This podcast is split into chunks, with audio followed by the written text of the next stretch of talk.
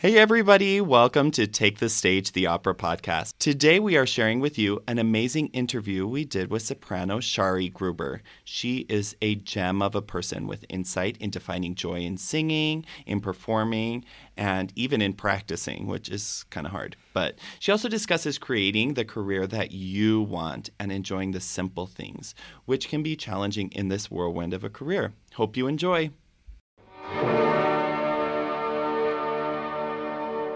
Is everyone saying no to your singing career? Well, we here at Take the Stage Opera Podcast say toi, toi, toi. Find out what is holding you back so you can stop waiting in the wings and go out and get your standing ovation. There are no forbidden topics here, so get your ticket and find your seat. In Bocca al Lupo. This is Evan, and I am sitting here with my buddy Mariah. What's up? Hey, buddy. um, also, happy birthday. Thank you. How old are you? 22 now? I don't have to tell you how old I am because that's ageism. but my wife keeps asking, Hannah keeps asking, what do you want to do for your birthday? And sometimes it's hard as an adult. You're like, Yeah. Oh, like, oh, what do I want to do? I want a big party. That's what I want. I know, but that you think happen? it's like, oh, but I'm so busy all day and I got all. Yes. It's just so funny that s- sometimes we don't even give ourselves permission to celebrate our own selves. Like once a year, just celebrate yourself. I mean, I celebrate myself on the regs, so. Well, good for you. I'm gonna try to do that. so I did. I tried to have in the past. Sometimes I legit would just be like, oh, I don't really want to do anything for my. I don't want to do anything. And today I'm like, no. Yes. Even if I don't have tons of time, I want to do a game night Yeah. and I want to do a little bike ride. And I'm making cinnamon rolls. Uh, So I and your cinnamon rolls are so good. Yes, they are. so that's what I want. And you can't take that from me, okay? Absolutely. Absolutely. Yes. So also tell everybody a little bit about our course that we started this week. We had our first Oh, session. yeah, it was so fun. Yeah. It was so fun. We had a good group of um, students come and we started learning about how to set up a performance resume. And um, we even had a professional s- actor there, professional Yeah. singer actor. yeah. We had a great night. We talked a lot about the the mental tools that you need to deal with anxiety and pressure of being a singer, whether it's in the practice room, the Mm-hmm. audition room, or on the big stage. We were talking specifically about auditioning um, in this course, but all of this thought work exercise that we do is so relevant. Yes. And um, anyway, if um, you would be interested in learning some of these things that we're teaching, of course, we have um, our course that will be going live sometime later this year when we'll have people on Zoom, and that will be so fun. But even if you'd like to work one on one, message us at Take the Stage opera at gmail.com for a free life coaching session with me. I am a professional life coach. And I would love to And offer. he's a great one. Thank you. and I would just love to offer a free session to you as one of our listeners. Yes. You're so giving. that's a, I mean, that's a really amazing thing that you're giving people. We're trying to offer value to you as our listeners and to people in our course. So, yeah, hope that you enjoy the rest of the episode. Let's go ahead and welcome our guest. Shari Gruber has been hailed as nothing short of sensational by Opera Magazine and a real creature of the stage by Opera News. Soprano Shari Gruber has become a prized artist on U.S. and international stages alike, including New York City Opera, Opera Theater of St. Louis, Boston Lyric Opera, Pittsburgh Opera, Los Angeles Opera, and many more. Welcome, Shari. Thank you. Thank you so much for having me. It's great to meet you both. The reason I wanted to have Shari on our podcast is because we um, have started talking more about how to cultivate joy in singing. And I instantly thought about her because of an experience that I had when I was first starting my career. And I was asked to be in a concert version of La Boheme with the Lubbock Symphony. And um, we we were having three or four rehearsals and then performing twice. But when I showed up to the first rehearsal, the cast was prepared to perform like with staging and sets and everything memorized and I had only received the role a couple weeks earlier and told that I could sing it with a script. So I was, you know, a little bit panicky, and I had three days to um, try to cram it all into my brain. Anyway, one day I was sitting out in the house during a rehearsal, and Shari was just so kind. She's always kind. And she said something that really impacted me. And um, she reminded me that we're so lucky to be able to be singers, to be able to do what we love, to be able to make art. And she reminded me to be grateful for this learning opportunity to stretch myself. And ultimately, it turned into a real turning point for me. I learned about my potential, how to stretch myself. And so, thank you, Shari. I still remember that. Oh my gosh, I'm so moved that you remember that, and thank you. oh my goodness, yeah, that was such a fun experience, but it was a whirlwind. So, and it was a whirlwind for those of us who knew our roles. So. Yeah. I, I can't imagine, you know, what it was like for you. I mean, I can because I've been in situations yeah. like where things happen really fast. Yeah. But you know, it's it's just it's like you know, add water, stir, and go. Yes. You yes. Know? Uh, but it was such a fun cast and so fun to work with you. So good memories. Oh, really good memories. It was a mm-hmm. great cast and a wonderful week that we had there. It really was. And such a fun crowd and such an appreciative audience. Yes. You know? Yes, yes, yes. That sounds like so much fun. Um, oh, it, it, was a little crazy, but fun, yeah. well, let's get started by asking how, Shara, you are able to cultivate gratitude and joy into your singing. Does it come naturally for you, or is it something you have needed to work at?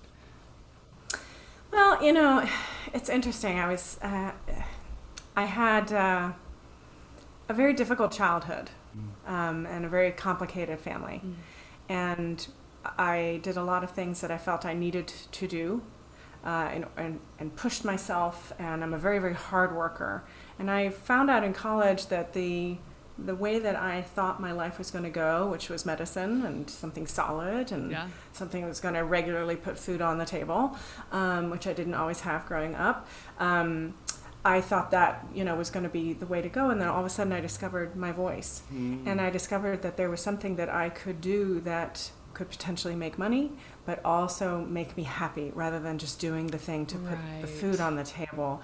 So I think having that combination of perspective um, of having difficulty in, in my childhood, and then also realizing that I can make a living doing something that I love, and knowing that you know food on the table and a roof over my head is not always a given you know, for me or for other people. But the fact that I was able to do that through singing and, you know, support myself, support my family, um, through music and through this wonderful, crazy, sometimes extraordinarily difficult business. Yes. But the art form is amazing, you know.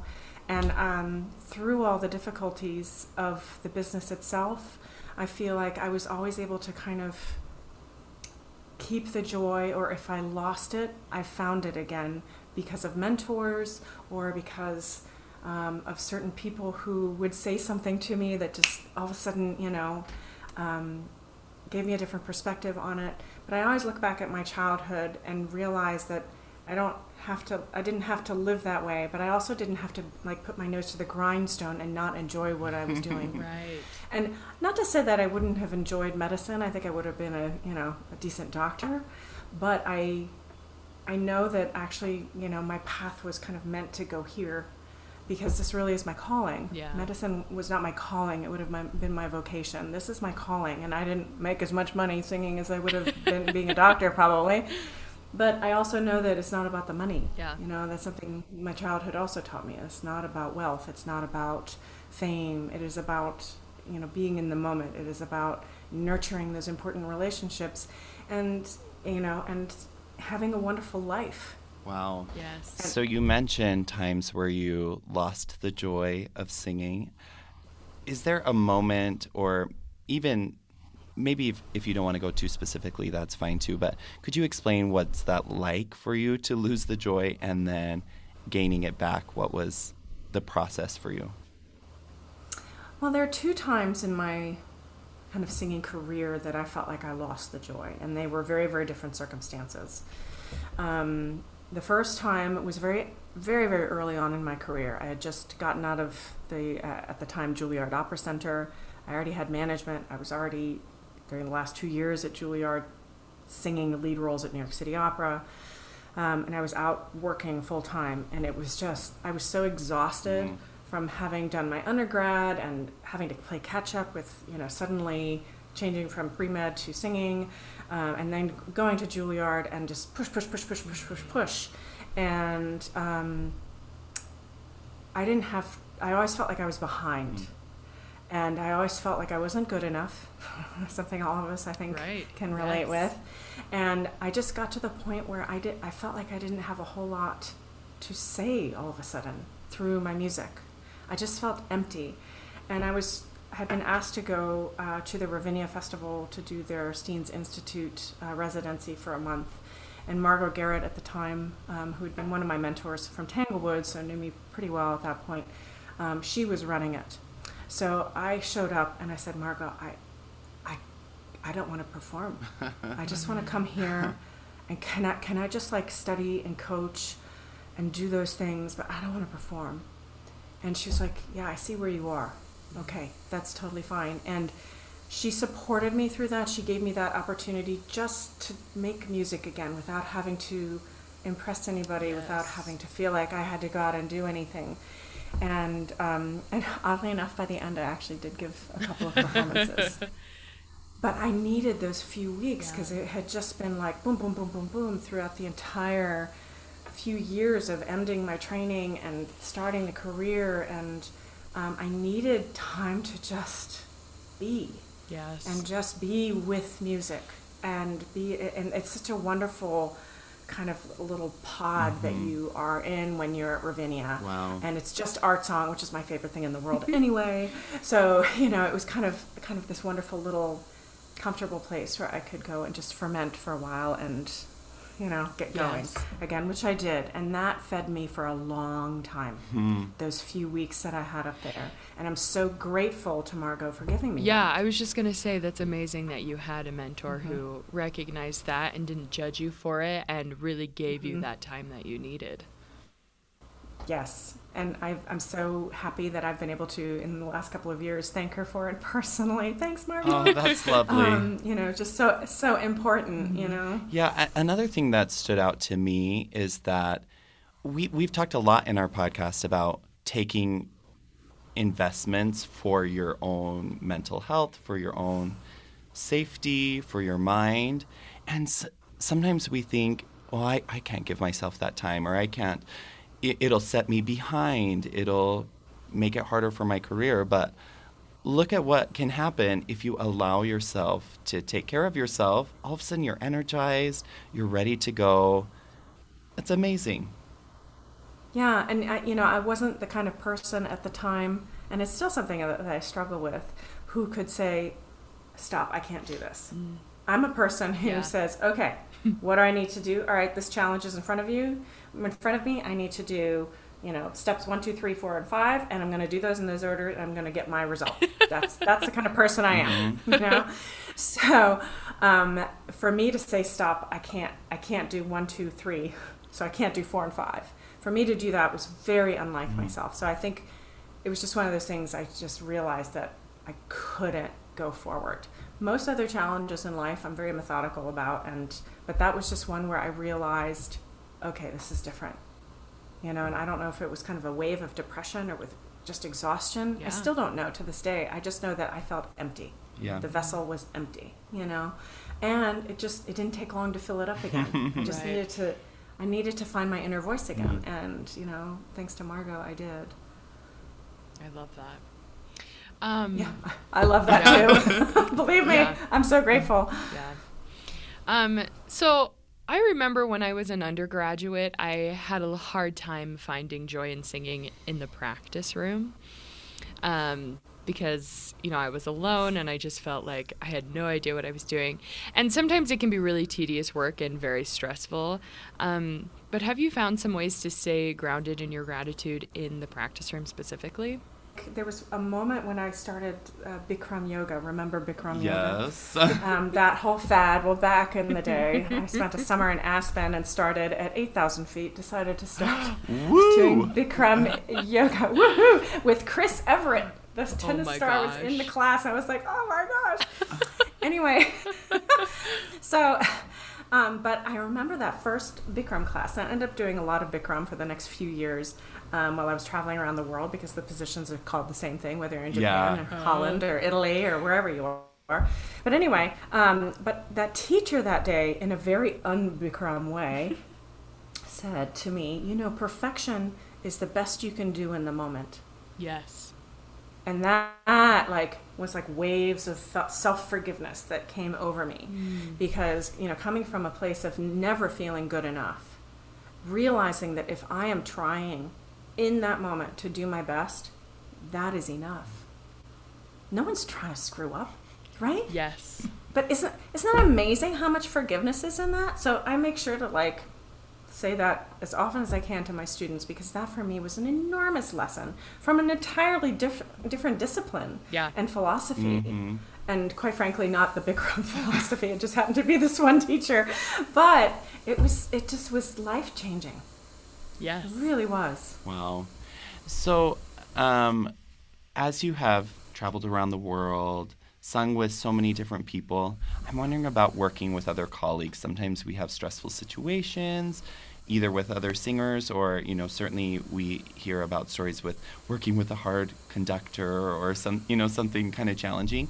How do you deal with situations like that and continue to build, you know, good relationships, even in stressful situations? I find that most of our colleagues, including conductors and directors, you know, we all are lonely when we're on the road.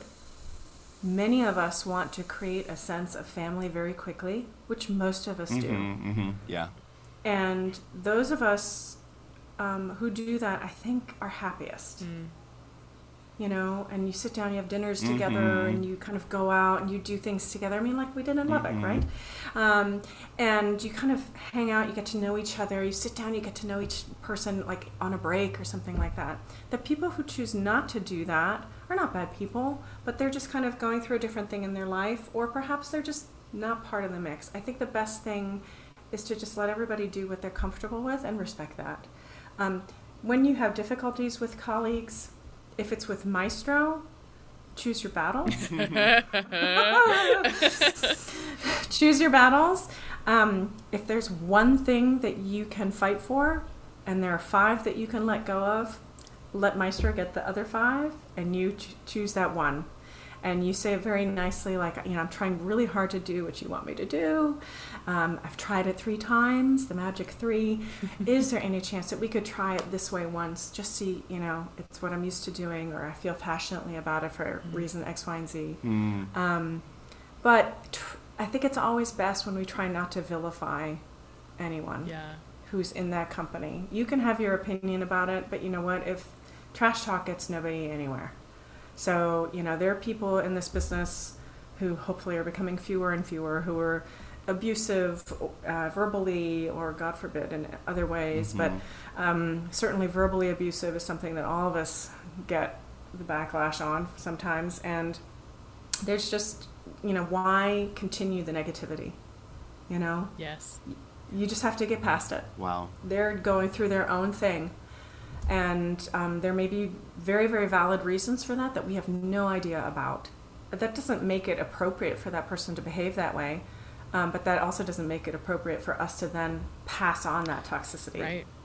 Yes. it's not helpful Mhm. it doesn't help the process you know now, there are some times when just like someone is just really awful and I, I had one of those experiences once where the whole cast was like dude like wow like you know and the looks are flying and everybody's like breathing trying to keep through like from getting angry you know.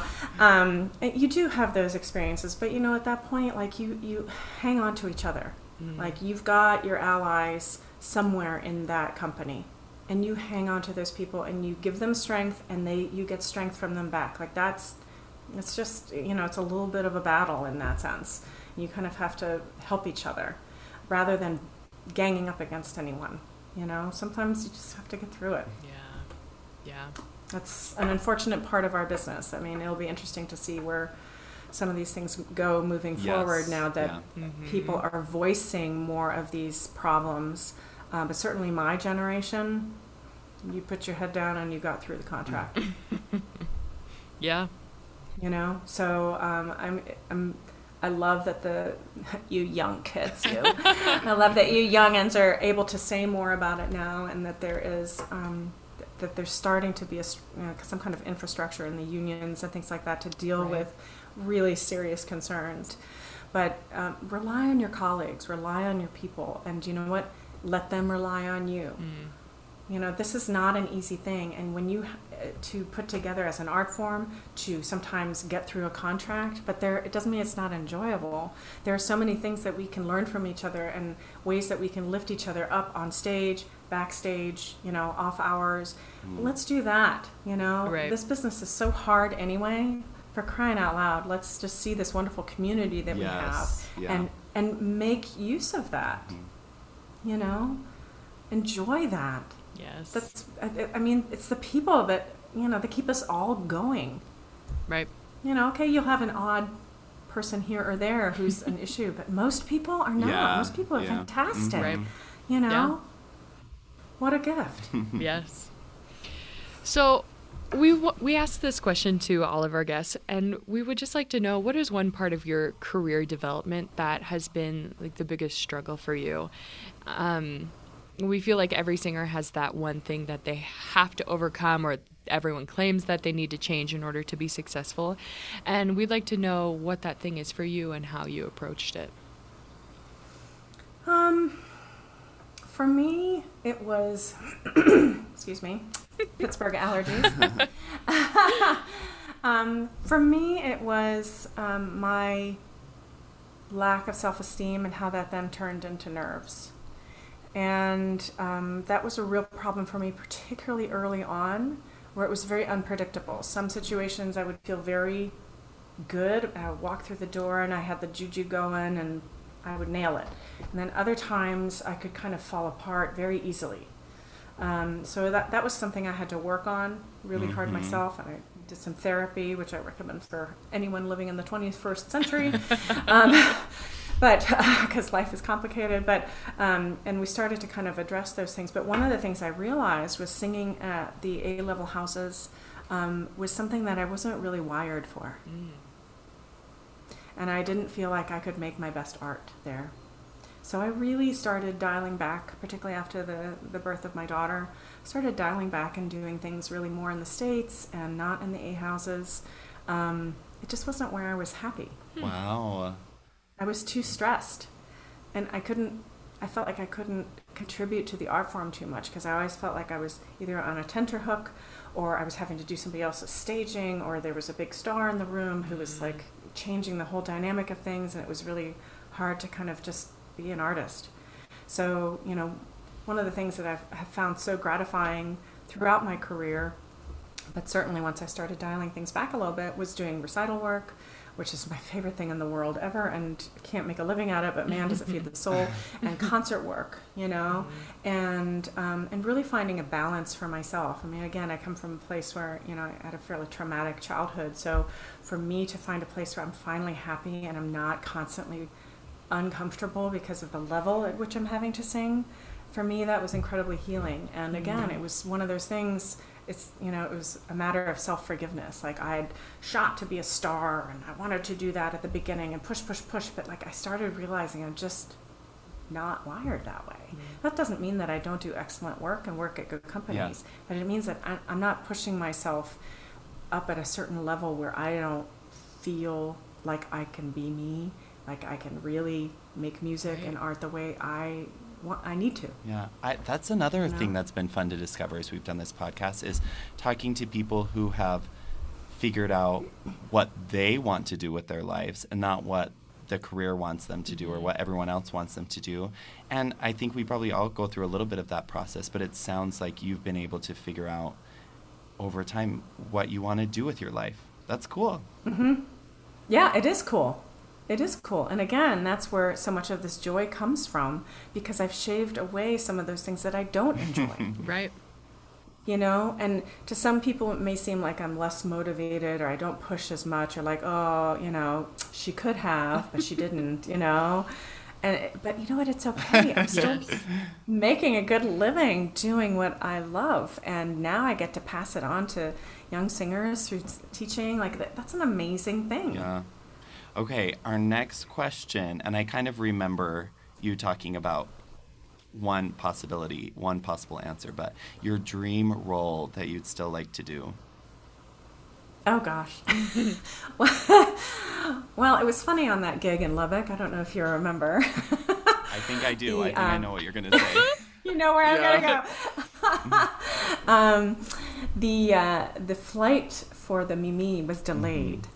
So we had our like sing through with the conductor, um, and um, he had never conducted Boheme before. Mm-hmm. And so he needed a Mimi. Now, I've done so many musettas and I've studied a little bit of Mimi, but I've always wanted to sing Mimi. So I was like, okay, I'll sing both. so I did. and my larynx was a little confused because it is a bit of a different thing. But, um, you know, I would kind of take Mimi's lines mm-hmm. when her lines were dominant, and then I would sing Musetta when her when I needed to. That's amazing. But it was it, um, I was exhausted by the end of that rehearsal because I was not prepared for that, but it was really fun. Mm-hmm. So I will say that one of the roles I'd love to do, and I might never get a chance to do it except for that one day, and I thanked Maestro for that opportunity, was Mimi. Mm-hmm. I just, I, I'm so fascinated by her as a as a creature, mm-hmm. and I love the music. You know, I've been around it with all these musettas I've right. done, and I, I always listen for Mimi. You sounded amazing, and I remember specifically the Act One duet. You you know you guys were just like having so much fun with it, and it was like you didn't even care what happened. It was just like we're just singing this, and this is kind of like a dream of mine to sing this.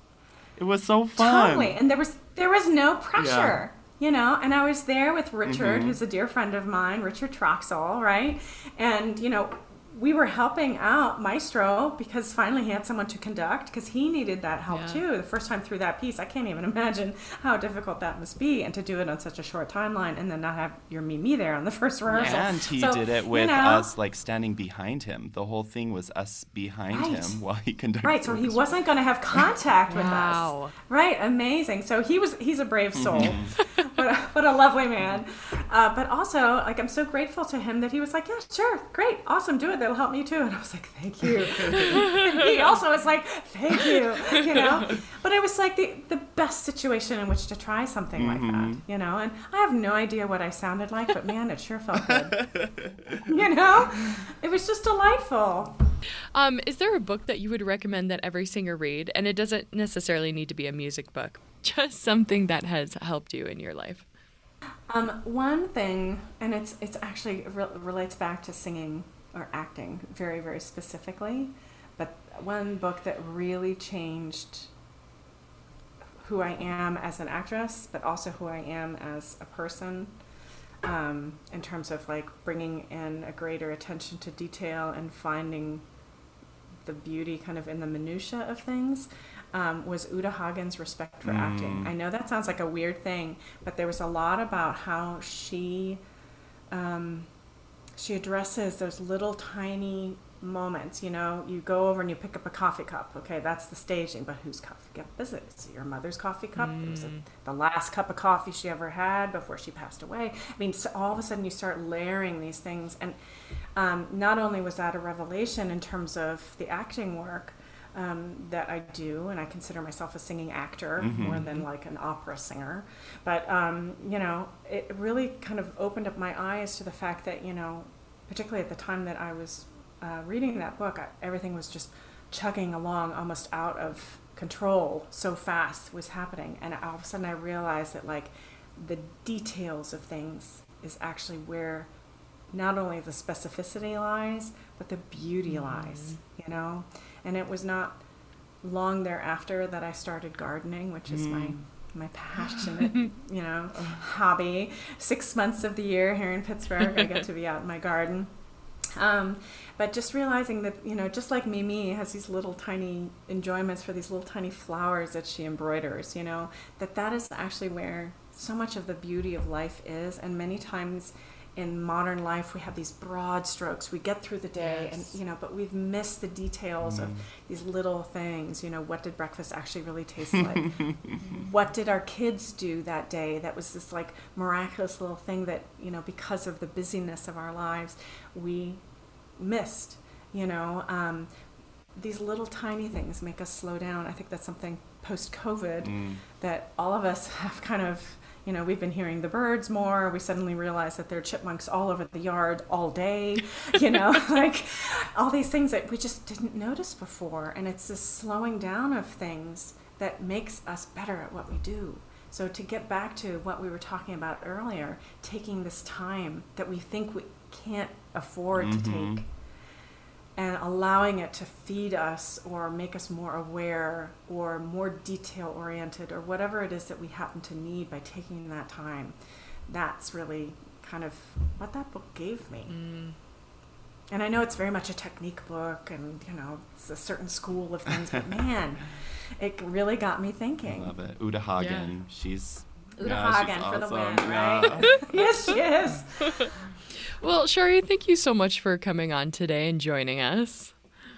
well, thank you so much for asking me to do this it was a pleasure to speak with you both Yay. So if our listeners want to get in touch with you, where would they do that? They can go to my website, which is sarigruber.com, and that's spelled S as in Sam, A R I G R U B E R. Um, there is a hidden H that was uh, stolen by the Hungarians at one point. um, so, um, but um, my contact information is on there, as well as um, my hopefully burgeoning schedule for things as things open up for more performances. And um, and uh, yeah, I hope that you get a chance to visit. Yay, what a pleasure it's been to catch, catch up, to discuss joy and gratitude. We have gained so much knowledge from you. Yeah. Oh, thank you. My pleasure. So, to all of our listeners, remember that you have all the tools you need to discover joy in your own singing. It can be a challenging career, but honestly, what career does not have challenges?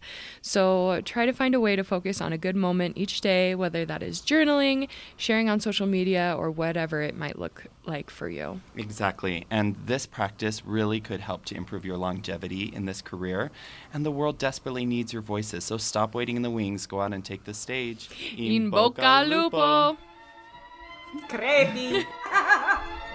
Thank you for listening to another episode of Take the Stage Opera podcast. We love hearing from you, so please take a moment to subscribe to our podcast and give us a review. It helps us to continue delivering quality material.